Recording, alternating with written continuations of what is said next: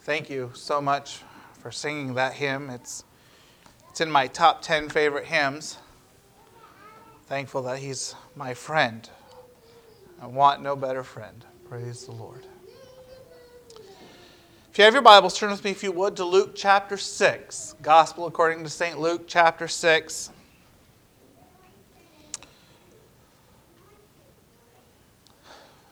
One of the things that we know, Christians, is that it's important for us to tell others about Jesus. In fact, it's one of the primary uh, responsibilities of the Christian is to go and make disciples. And uh, we have the Great Commission in Acts and many places where we are commanded to reach a fallen world. But I think that one of the great difficulties is we don't know how. We don't know how. Um, we we want to. Um, I think I don't. I don't believe probably that there would be any Christian here this morning. I don't. Tell anyone about Jesus. I don't think anybody would say, I, I hope that, that I never uh, help anyone to find uh, Jesus as Lord. I don't think any of us would say that. But I think that a lot of us would say, I don't know how to help somebody that I work with or is my neighbor. I don't know how to get somebody from not going to church at all to get them saved. I don't know. I don't know how to do that process. I don't know how to do that. Um, and as we as we often look around our, our churches, we see that the vast majority of, of the people that are in our churches are are people.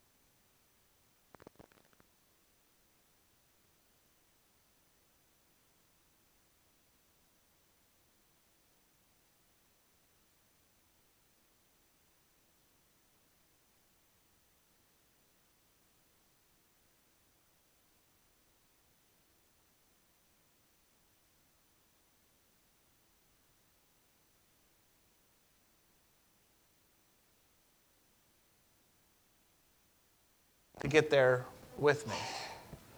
Um, so I've had this message, this series. We're going to start a series, and, and um, the series has been on my heart. I think, I think since the beginning of March, God has uh, been laying this uh, uh, these thoughts on.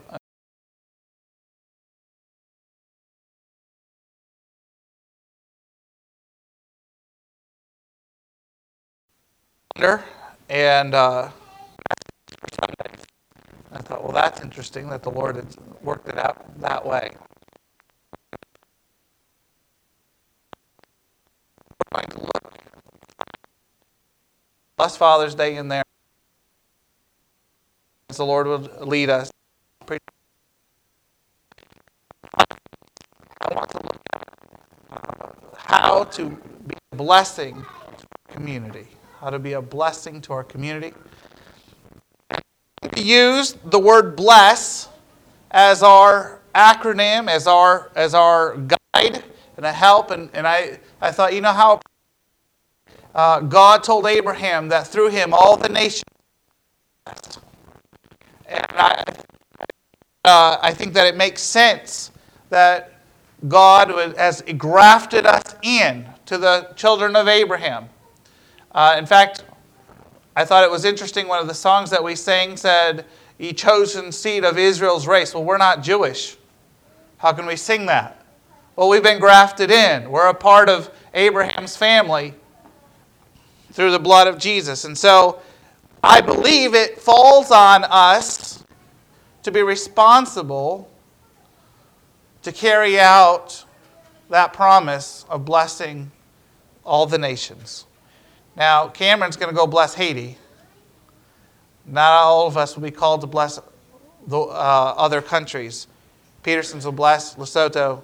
But we are going to bless our community. So I'm going to give you the time five messages. In fact, I, I hope to re, that I remember to do this so that we can that we can think about and meditate on this um, for the next uh, five weeks plus Father's Day. How are we going to bless our community? How are we going to how are we going to be soul winners? The process is begin with prayer. Listen.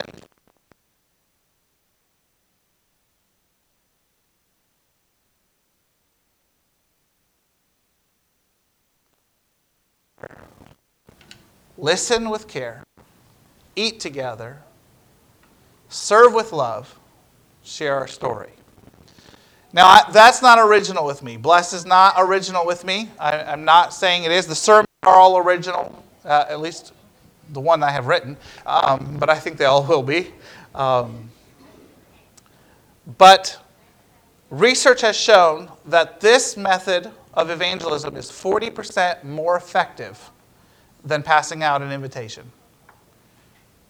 In fact, they call the other method press or bless. And the press, put, trying to get them to come in, try to push them to come in. They have found that, that this method is forty percent more effective in uh, leading people to Christ than um, traditional uh, styles that perhaps maybe we've tried in the past.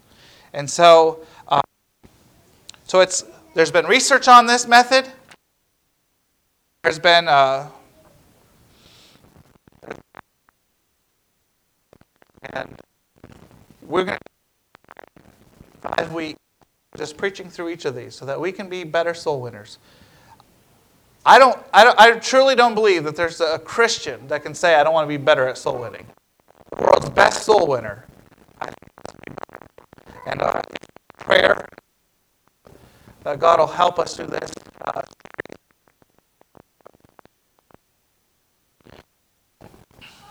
So first we want to we want to begin with prayer. So Luke chapter six, I invite you to stand with me for the reading of God's word. Luke chapter six. One of the things that I'm endeavoring to do with this, this series is to show how each one of these was unified in Christ. So that you just don't think that this is some kind of man-made idea, but each of these ex- are examples taken from the life of Christ. And uh, you will see that, especially, I think, this morning. Luke chapter six, beginning in verse twelve. And it came to pass in those days that he went out into a mountain to pray, and continued all God. And when it was day, he called unto him his disciples, and of them he chose twelve, of whom also he named apostles, Simon, whom he called Peter, and Andrew his brother, James and John, Philip and Bartholomew, Matthew and Thomas, James the son of Alphaeus, and Simon called Zealots, and Judas the brother of James, and Judas Iscariot, which also was the traitor. And he came down with them, and stood in the plain, in the company of his disciples, and people out of all Judea and Jerusalem, and from the sea coast of Antioch, they that were vexed with unclean spirits, and they were healed. Virtue healed them all. Father,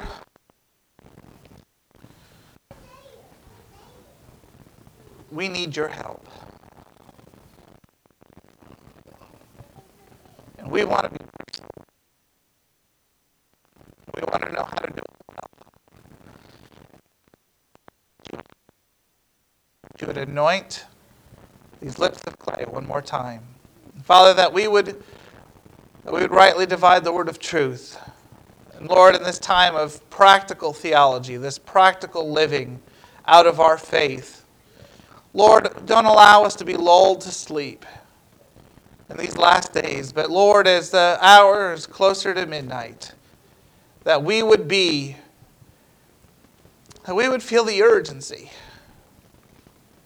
to win our neighbors and our families and our co-workers for you. We ask these things in your precious name. Amen.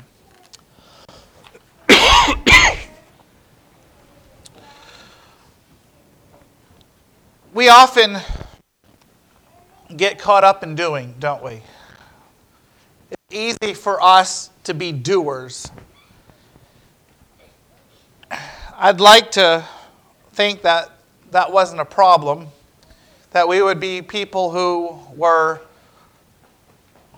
quick to wait on the Lord and quick to pray and, and quick to reflect. But if we're really honest, we like to get going, don't we? We like to get right into the action. We have a time of ministry that we are in. We've had the fishing derby and ministry, and we'll have the V B S, and some of these are, uh, we'll have U B C here, and, and perhaps other events that, that where we will be reaching out to our community and trying to win them. But before we can be effective, before we can hope to be effective, with all the things that we might try, we have to begin with prayer. We have to. When I was a student at Penn View, we had the privilege of going with Uh, to Lebanon, God's Missionary Church, a, a rather large church, and uh, spending a weekend there and their outreach ministry. They have a, a well-known bus ministry, and I don't even know how many buses they run, five, six buses, I think. There's several buses that they run. And we had the privilege of going and spending the weekend there and just seeing how the ministry uh, went. And I was chosen. I was I was the fortunate one, I think. Uh, I was able to go, and I was the only one to go with the pastor. I got to I got to go calling with uh, Pastor Barry Arnold, and uh, if you if you know him, you know that's a tremendous privilege, and especially as a Bible school student, I understood what a privilege that was. But Saturday morning, before the bus captains would go calling on their routes, before the pastor went calling uh, on on people to come to church, they all gathered. I don't remember. I think it was like eight a.m. in the church and had prayer together before they ever went calling that day. And it struck me. Here are these, these men, all of them probably with jobs, bus captains, bus helpers, different ones. I don't remember how many were there. But everyone who had responsibility for picking up children, they had taken upon themselves to be early on a Saturday morning and ask God's blessing on their ministry. And we have, we have a responsibility. We have a responsibility to pray and ask God to help us before we can ever hope to be salt and light into this world. One of the things that, that I think we would all agree with is we need to be praying that God would prepare the way for us. That God would, would send the Holy Spirit and, and, and that He would uh, help people to be perhaps under conviction or or, or maybe they're in the time of, of trouble. And it's a, it was amazing as we'd go calling. People would say, uh, you know, I'm we're really going through a hard time right now. Would you be willing to pray for us about this situation? And different times as I've been calling, people will say, my brother just died. And it's just like it's just like God just led us to the right person at the right time. Over and over we've had we've had situations like that as as we've prayed before we went out. God's preparing the way, moving out the obstacles. Now, are there some people who are not willing to listen? Are there people who slam the doors on our face? We we even had one threaten to call the cops on us. That's exciting. That's more than one. We've had that happen. We've had that happen a few times. I don't know that they ever have called the cops, but they've threatened.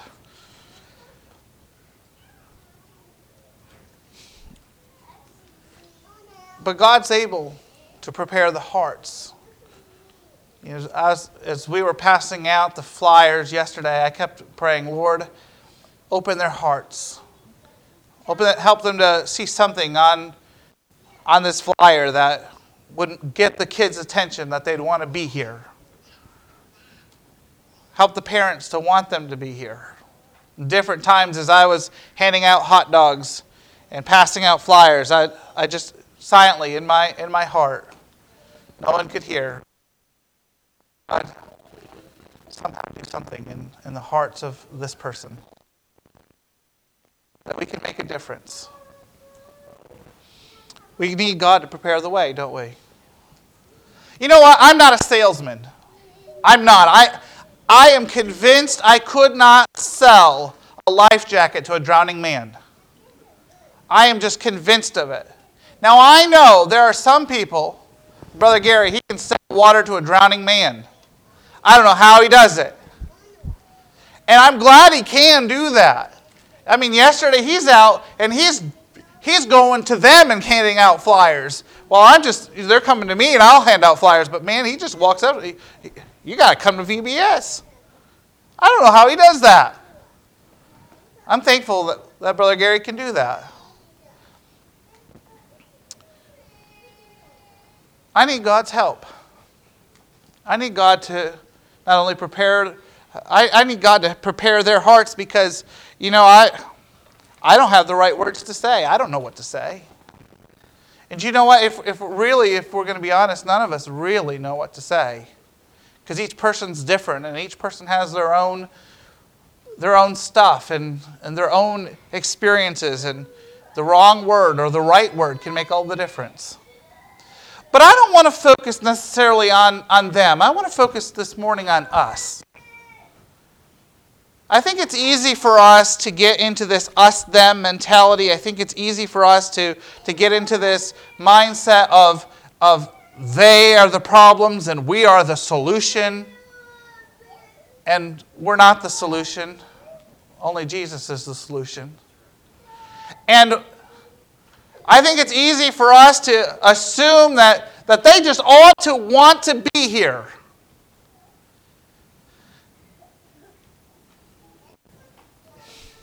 If you weren't raised this way, why would you want to give up one of your weekend days? You only get two of them. Why would you give that up to come to church? Now, I'm not trying to talk you out to come to church. I just want us to understand. I want us to think a little bit. Why would they want to give up? Why would they want to get up early and go to Sunday school on their day off? Some of you, I can't even get you here to Sunday school. Some of you come awful late to Sunday school that do make it to Sunday school. Oh, I, that's not this. Me- that's not this message. Okay. What I'm trying to help us to understand is is we have a solution. We have something they need, but they don't necessarily know that they need what we have. They don't know that.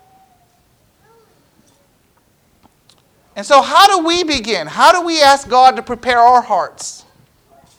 I think the first thing that we need to do is we need to uh, begin with prayer so that we can be sure that there's no sin in our hearts. How can we be light to the world if there is darkness in us? I know that it's beautiful and, and all these things that they've got these, I don't know what they are, really. They're, but they have these tin or whatever they're made out of, and they put lights in them, and you can see they've got pictures punched in them, and you know the light shines through all these, the these uh, you know, I, I think my wife has one that's a, one of those candle warmers, or I don't know what you call those things. Those little... No, it's not potpourri, but there's those candles. They're not candles. They're just these, what is it? A wax melter. Thank you, dear. That's why I got married, because I don't know half the stuff she does. So, wax melter. And it, uh, she's got, it's a light in there, and it heats up the wax and makes the house smell good, right? Um, But the light comes through, and, and I don't, the picture of a lighthouse or a boat or of a flower or whatever whatever one is uh, that you, you want, you can have. And it's pretty. It's got all these these little designs. But we aren't like those wax melters. We can't we can't have the light filtering through these pockets of goodness while we've got sin that's blocking light.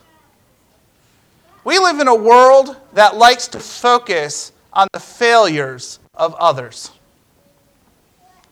We, it doesn't matter if you've done a thousand or ten thousand good things. If the media can find one thing, you're out. You're out. Our presidential elections, not just even the presidential elections, all elections, it seems like, it's not a game of, of who's got the best ideas, but it's a game of who's the, got the worst dirt on the other person. We're not, they're not even talking ideas anymore. Very rarely do you uh, listen to a, a debate where they're talking ideas. Instead, they're running down the other candidate. And you know they've done research and they found that's what works. We complain, oh, it's it's mudslinging and oh, we hate what politics has become. But the researchers, the people that are trying to get these people elected, have found that if you run a clean campaign and don't do any mudslinging, you will lose. We've got just exactly what we've asked for. And the world is looking for things in our lives that they can say, ah, they're a hypocrite. Ah, they're not as good as what they think they are. If we can just find one thing. And it doesn't matter how bright our light would shine otherwise. They're looking for every fault, every failure to mark us off. And it's Satan's job to magnify those things for the world. You say it's not fair. Maybe it isn't. But God's called us to be holy. God's called us to be people who walk in truth. He's called us to be the light of the world. And if we're hiding sin in our lives, if we're hiding bitterness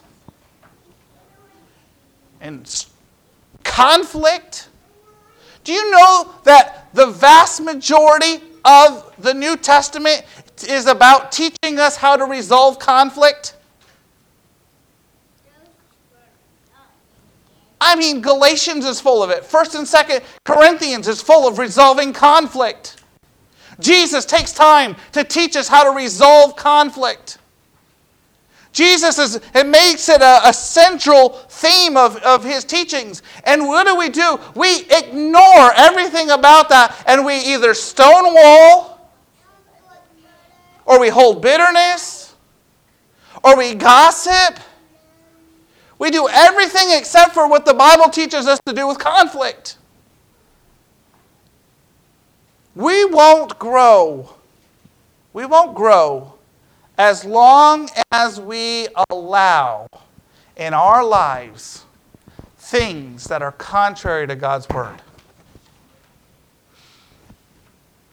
It can't be done. Oh, we might we might could grow if if we're willing to put on a show, and if we're willing to do all, you know, if, if we're willing to become a club or or, or become a a, a a cultural a reflection of our culture. There's ways to grow that that But I'm talking about growth where people become followers of Christ. And we're going to go this way. If we're not going to go the way of, of, of lights and, and, and smoke machines and, and all that, if we're going to go the old-fashioned way, if that's what we want, we're going to have to have God the Holy Spirit as the draw. We have to pick what is the draw for our church. What is the, what is the reason that, that people will want to go here? If we want lights and fog machines, we better go ahead and just do that. I won't be your pastor, but you just go ahead and do that. if we want to have God the Holy Spirit as our draw, then we are going to have to be careful not to grieve the Holy Spirit. But here's the problem. Here's the great problem. In the vast majority of our churches, we don't have either or. We don't have the, the, the spectacles, we don't have the shows, we don't have, we don't have the, the, the exciting cultural uh, stuff, and we don't have God the Holy Spirit as a regular attender of our services. So why would people want to come? Now, folks, I'm not trying to be hard on us. I believe we're trying to mind God. But folks, we're going to have to search our hearts. We're going to have to begin with prayer and say, God, is there a reason that I'm not effective in reaching others for you? Is there a reason that, that people would, would, that I would, in my heart, is there something in my life that would cause my light to be dim or even snuffed out? You know, we sing, our children sing a little song about this little light of mine. And we talk about won't let Satan blow it out and not to cover it under a bushel. Do you know Satan does, doesn't blow out candles by causing you to go into outward sin?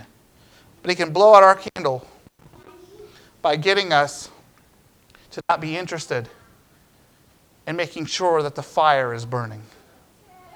It's our job to keep the fire lit.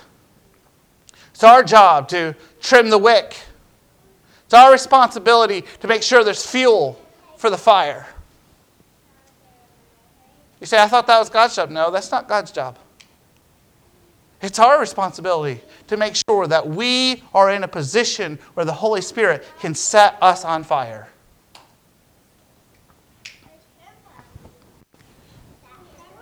We've got to begin with prayer so that we can make sure that there's nothing in our lives that'd be a stumbling block or a hindrance to someone coming to Christ. We have to begin with prayer because we need to get our fear on the altar. If I were to have asked and done a survey, probably this would be the one that the hands would go up, up the most on, and why we don't tell others about Jesus if we weren't afraid to put our hand up for it. Because you know what? There's a lot of fear when it comes to telling others about Jesus. I think a lot of them make sense. We're afraid of, of people uh, mistreating us. They don't want our message. You know, we, we are in a culture, it's all right for you to be a Christian so long as you don't expect us to be uh, Christians. Don't tell us about it. You do your thing, we'll do our thing, but don't, don't tell us about it. Don't try to convert us. Don't try to change us. While at the same time, they're allowed to try to proselytize and, and convince us of their way. It's not a two-way street.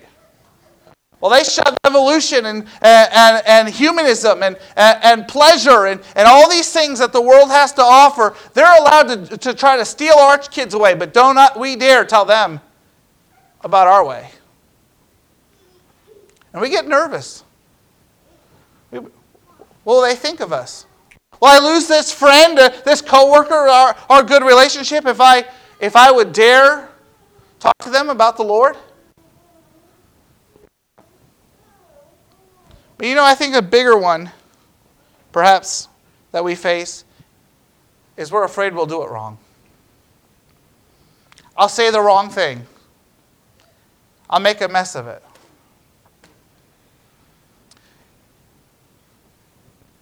There's two answers to that fear.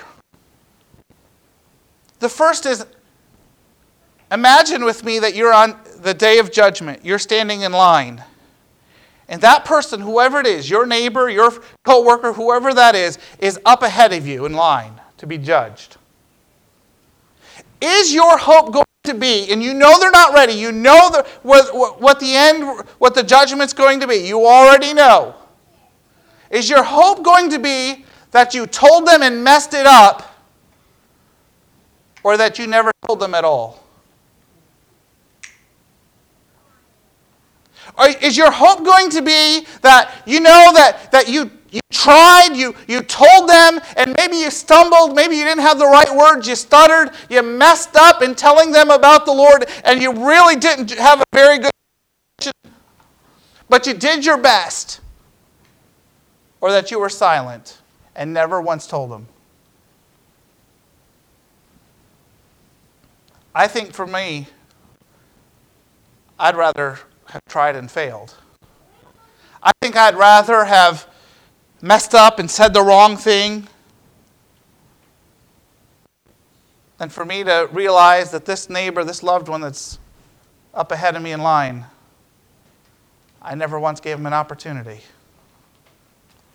You say they have opportunity. There's churches around. There's Christian radio. There's, there's, there's all sorts of opportunities. What if we were the opportunity that was the one that was going to make the difference? I know there's a lot of opportunity in our in our in our uh, in our culture in America. There's churches everywhere. But is that an opportunity because there's a church door? How many how many of us walk into places that we're unfamiliar with?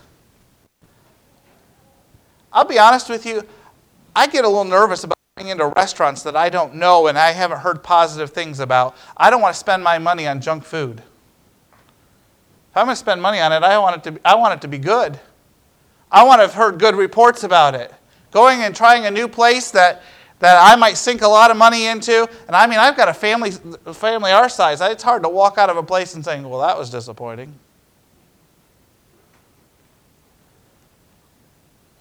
You think people are just going to walk into our church and just say, you know what, we're going to try this out. We're going to, we're going to. A lot of people don't do that. Do we call our, do we consider just the church being here an opportunity? I don't think it is. I mean, it can be. God's speaking to them and they'd stop by. We've seen that happen before. But what if, what if we were the one that could have made a difference? We won't know if we're not if we never ha- tell them. If we never if we never try to, to win them for the, the Lord, we'll never know. And I think not knowing would have to be much worse than knowing that we tried and failed. You know, the other part of it is you can do it all right and still not win them. The rich young ruler came to Jesus and walked away sorrowful. Was it because Jesus wasn't a good soul winner? No, he was a great soul winner. Was it because the, you know, Jesus said the wrong thing? No, he said exactly what needed to be said for that man. Jesus was able to know his heart. We don't even know the hearts of people. Jesus knew his heart. Jesus knew it was exactly the point, that the pressure point, that area that this man had to surrender to God. God Jesus was able to pinpoint it with, with perfect accuracy, and we don't have that privilege. Unless the Holy Spirit reveals it to us. And still he walked away. Folks, it's not about us having success or failure.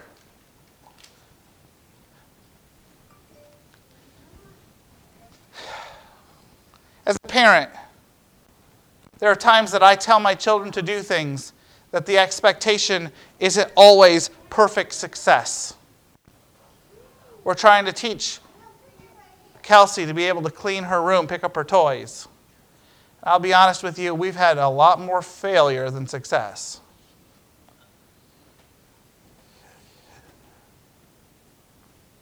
But the point isn't to send her into her room and for it to come out perfectly spotless, as good as her, what her mama could do. Well, that's not the expectation. The expectation is that she's going to put forth effort, that she's going to put Uh, put the toys into the box and, and that she's going to do what she can her ability level. That she's going to put forth effort. And will it be perfect? No. Would it be just like Mama would do? No. But, but we're trying to teach her a principle and a habit. And if we are not willing to do what God has commanded us to do because we can't do it perfect yet, that means we're in disobedience. If Kelsey refuses to, do, to clean her room because she can't do it perfect like Mama can do it, she's disobeyed us. And now it's time for discipline. She goes in and tries, and it's we get in there, and it's like, oh, boy. But she's not disobeyed us. She's been obedient. We can't allow fear to keep us from minding God. We can't. There's a cure for fear. What does the Bible tell us? Perfect love casteth out fear. We're going to have to ask God to help us to love that person more than we fear their response or the outcome.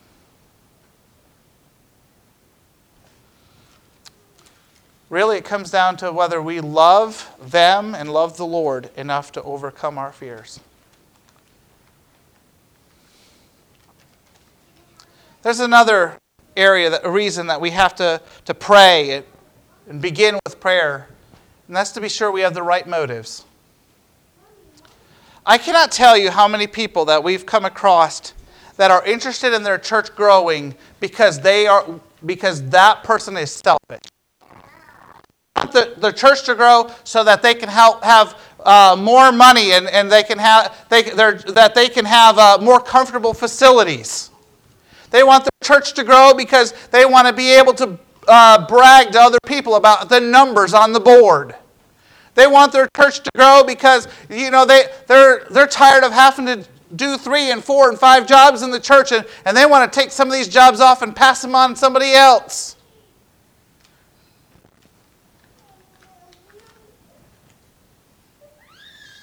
What a terrible thing to, to want a church to grow for your own selfish reasons. The souls that we're reaching are going to spend eternity in heaven or hell. And whether we have a church or not, whether we have ten jobs or one job or no jobs in the church, regardless of whatever Whatever benefit may come in our church, whatever it might be, our motives must be pure. I don't believe God's going to bless us if our motives are selfish. I don't believe God's going to help us to, to win families and, and win children and, and parents and grandparents. I don't believe God's going to allow us to be a light set on a hill if the reason that we are uh, setting up that light and, and the reason that we're trying to win others for the Lord is, is not because it's for the Lord, it's for us.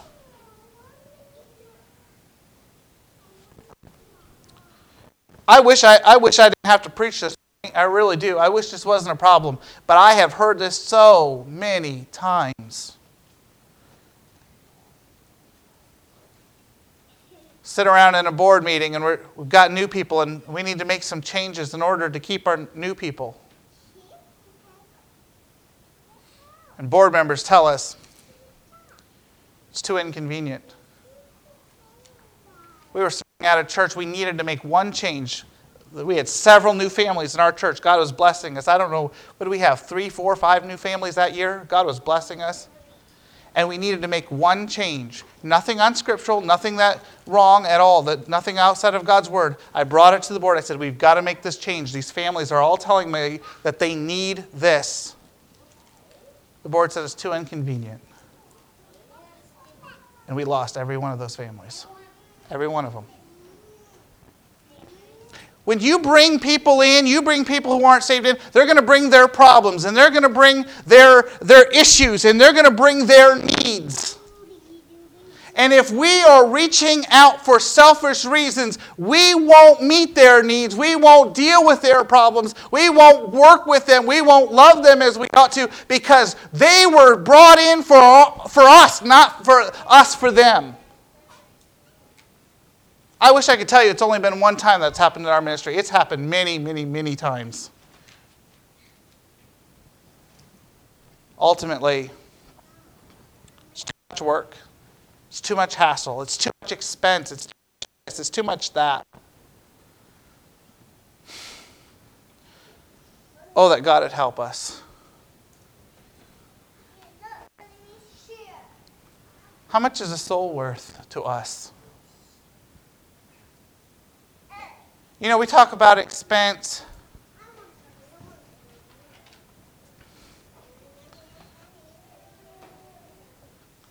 God thought that soul was worth corrupting all of heaven and taking his precious son and letting him die on a cruel cross for that soul.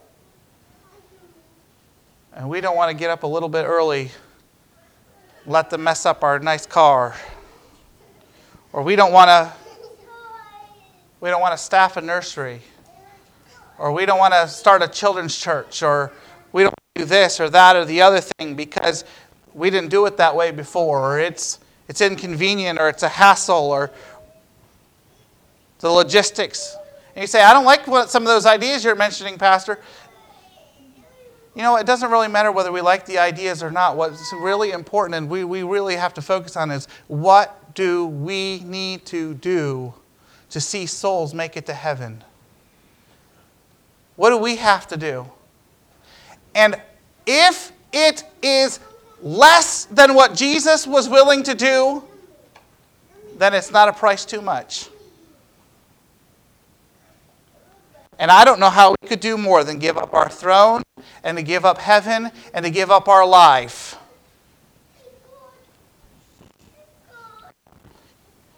I don't know how we could do I don't know how we could give do, give more than that.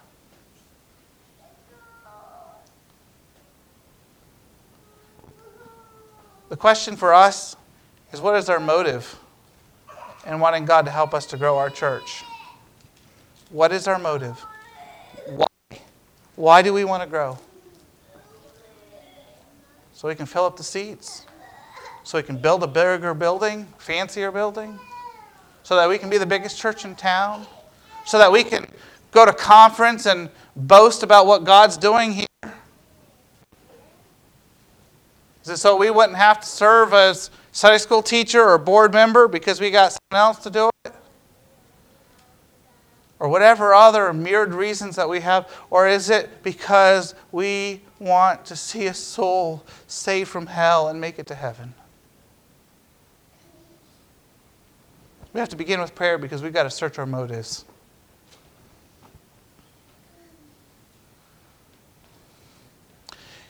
Amy Carmichael, she says this. She says, Satan is in more earnest than we are. He says, he buys up the opportunity while we are still counting the cost, still wondering how much it's going to cost us. Is Satan more interested in that soul than we are? I think that's a challenge. I think that's a challenge. If we truly believe in heaven and hell, if we truly believe every person's going to he- spend eternity in hell or heaven, why does that not affect how we behave? You say it does. It affects. Uh, I, I, I, I live holy because I, I don't want to go to hell. I, I want to go to heaven. I, I, I do all the. I, I want to make it. Well, what about those you work with? The, uh, the cashier at Dollar General? How about the person that serves you at the restaurant or at the bank? They too are going to spend eternity somewhere.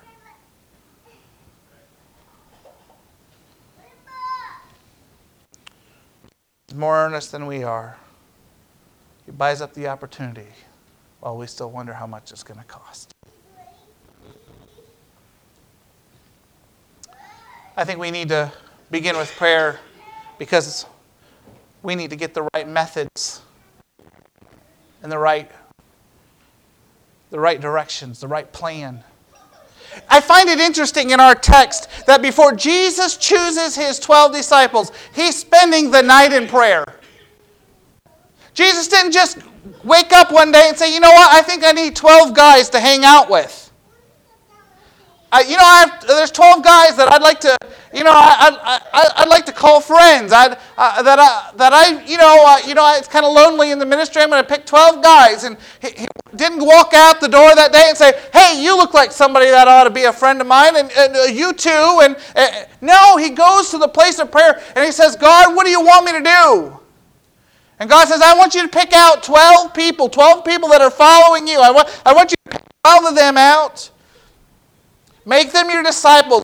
Call them apostles. Give them uh, special training. Give them special instruction. Help them so that, because when you leave this world, they're going to carry on your ministry. They're going to carry on your message. These are the ones that are going to, to shake the world. In fact, the world will say, turn it upside down." I want you, God t- gave Jesus the plan, and I truly believe God told Jesus who to pick. I believe that with all my heart. Jesus is there in the place of prayer before he ever picks his twelve. In fact, before he goes on to preach, if I had continued reading, it goes into the preaching of, uh, of Jesus' ministry. Before he's preaching, before he's healing, before he goes about that day and all the responsibilities of that day, he begins with prayer. Why? Because Jesus needed to know what he needed to do that day. Was he supposed to heal or not heal? Jesus didn't heal every place he went. There's some there's places in the, uh, in the Gospels that says that, that he could do no miracle there, though, save uh, heal a field sick because of their unbelief. I think that came from the Father, not just from Jesus. I think that if you read through different times in Scriptures before Jesus walks on the water, what's he doing? He's on the mountain praying by himself. Why? I, I don't believe Jesus just walked on the water because he could. I don't think he was showing off. God was saying, I, I want to manifest power in you so that your disciples can really understand that the power that I've given you as the Messiah. Before Jesus is, is arrested and taken to, to, to Calvary, and uh, before he's ever or tried, what's he doing? He's in the place of prayer because he needs to know how to get through these next twenty-four hours. Before Jesus could do any of his great miracles, before he could pick his twelve, before he could go to Calvary, he had to begin with prayer because he had to get direction from his Father. If Jesus has to get directions from his Father, how much more do we need to get direction? We could start a, a, a van or bus ministry. We could we could have a community meal uh, and give a free meal away every week. We could we could uh, do all sorts of. Uh, we could have a food bank. We could do. A, there's a lot of ministries we could do, and we cradle roll programs, and and I think we've been involved in all of these that we've mentioned.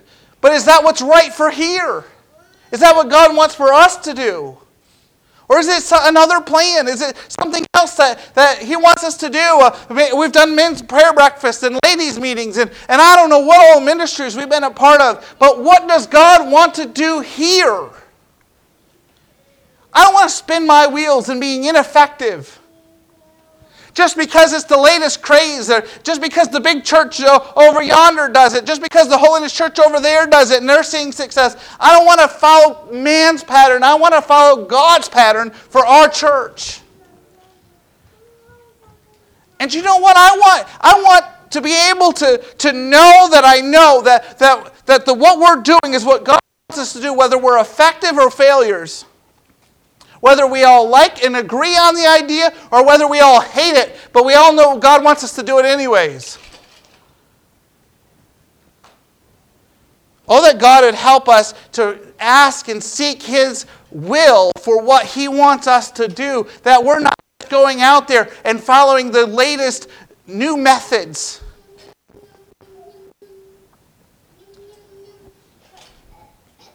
I believe in the blessed method. I believe in in this sermon series. That I, I believe that this, this method of beginning with prayer, and listening with care, and eating together, and serving with love, and, and uh, sharing our story. I believe that this method is God blessed. But I didn't mispreach this the first time I've heard this. I told you that it's been on my heart since March. Here it is, June. Why didn't I preach it before? I didn't have clear directions from God saying this is the time to preach it. But this week, this week in the place of prayer, God said to me, and I felt it, I felt Him press His finger right on my heart. He said, now. Now. Why now and not March? I don't know. All I know is God said now. You see, we have to have the right timing. It's not just doing the right thing, but have the right timing. Brother Gary sells stuff. You know, there's some things that he sells that I that I ought not buy because I'm not at the right time in my life. That isn't to say that his product isn't any good. It's just it's it's not worth it's not right the right thing for me. There's better options for me. The timing has to be right. And when I get to that place, if Brother Gary's still selling stuff, he's probably going to be knocking on my door. And I hope he does. If he really believes in his product and believes it's going to help me and be a blessing to me, I hope he loves me enough to tell me about it when the time is right. But when the time's not right, it doesn't do any good for him to try to sell it to me. God has to prepare the way, but He also knows what's going to work in this day. You know, there's some th- ministries that the, we still do in, in the Holy Ghost movement that don't work anymore for evangelism. But we still do them. Oh, I'm going to pick on one. Oh, boy. Put your guns away. Put your knives away.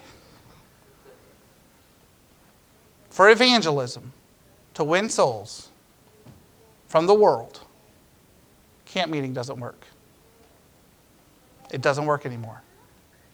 It's outdated for winning souls.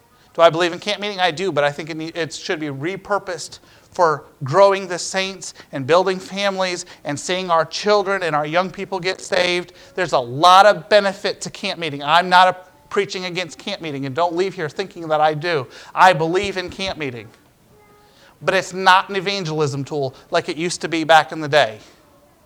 They used to be able to have camp meetings. People would come all over, farmers, and everyone would come in from miles around, and people would get saved, and there'd be great evangelism that was brought through the avenue of camp meeting.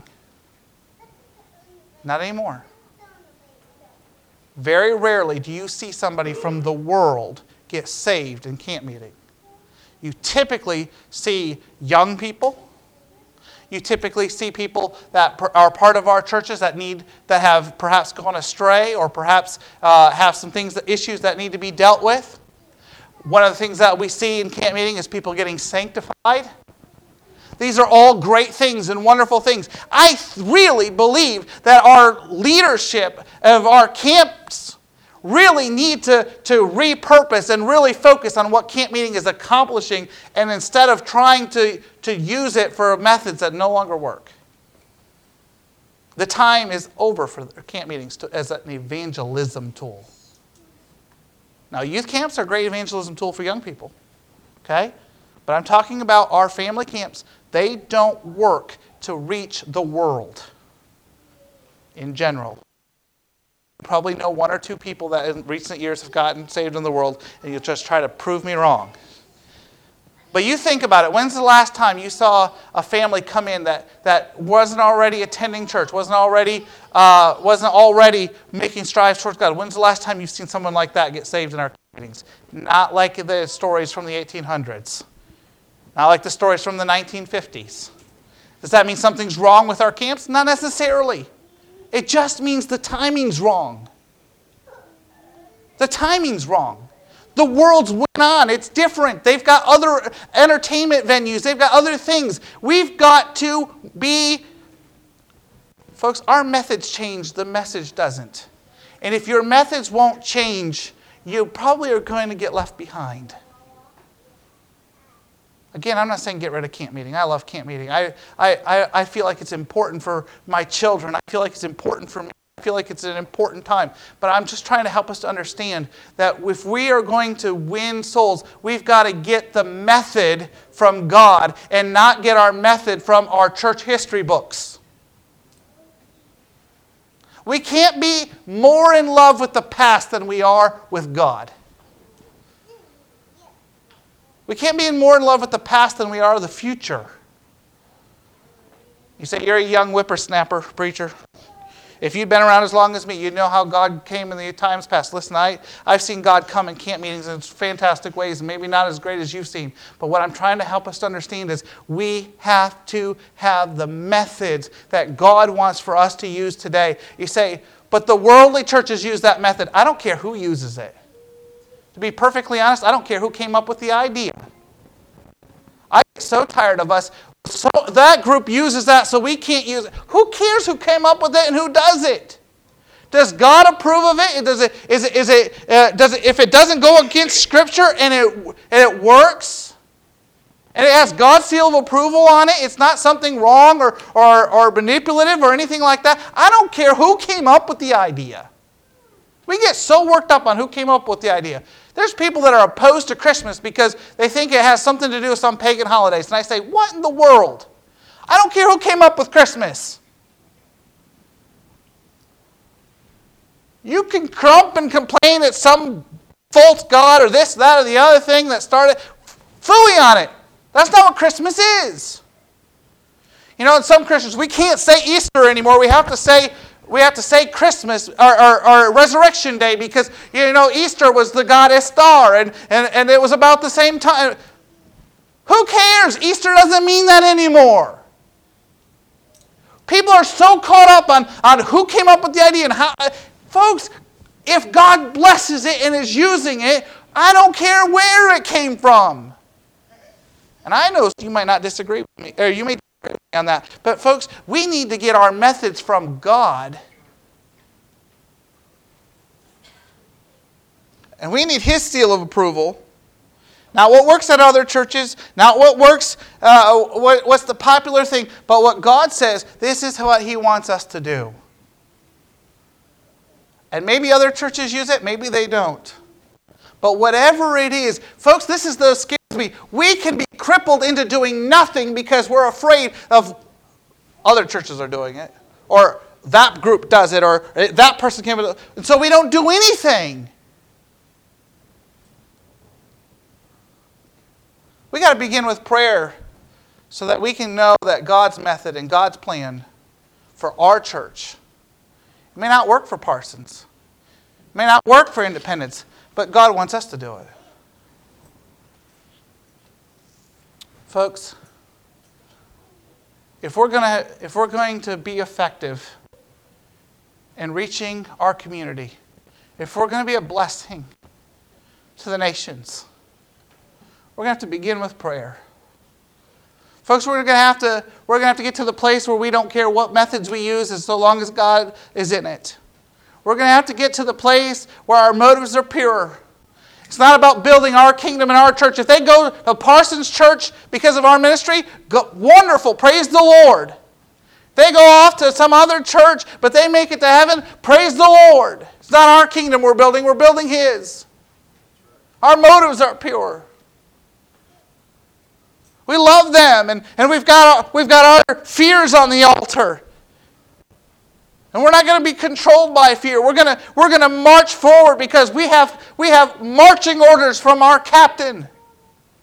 We're going to be obedient whatever the cost. We're going to have our hearts right. We're going to deal with bitterness and, dis, and disagreements in godly ways. We're going to deal with sin and secret sins and carnality. We're going to be a church that can bless our community because we've begun with prayer. If we don't begin with prayer, it's for naught. It's all for naught. I invite you to stand with me. I realize